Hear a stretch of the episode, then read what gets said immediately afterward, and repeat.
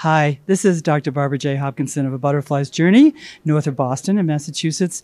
And today I'm talking a little bit about grief and romance scams. Uh, after I lost my second husband and we were really close, I thought that after a couple of years I was ready to date and but I really had no idea how vulnerable I was and I became the victim of a romance scam and really he stole my retirement and you know talking to experts afterwards um, supposedly, they think he was somebody that was part of a very sophisticated technical uh, global syndicate out of Nigeria.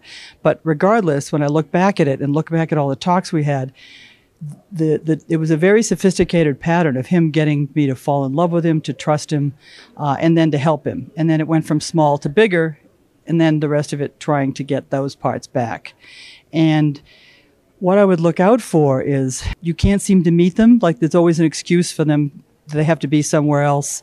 Don't give them money. Of course, you wouldn't give them money. Well, I'm not stupid and I'm not naive, but back then, this was before the, there was so much publicity about scams. So I was not looking for it. And I was lonelier than I thought I was after, you know, several years of a happy marriage. So really watch out for somebody that, you know, if they need something like that, then you just need to be very cautious uh, and you need to meet them in person and just protect yourself. It's, it's unfortunately much more common than any of us would like to admit. And um, don't beat yourself up about it if it happens, because I did that for a long time and it's no use. It happens to smart people all the time. Take care.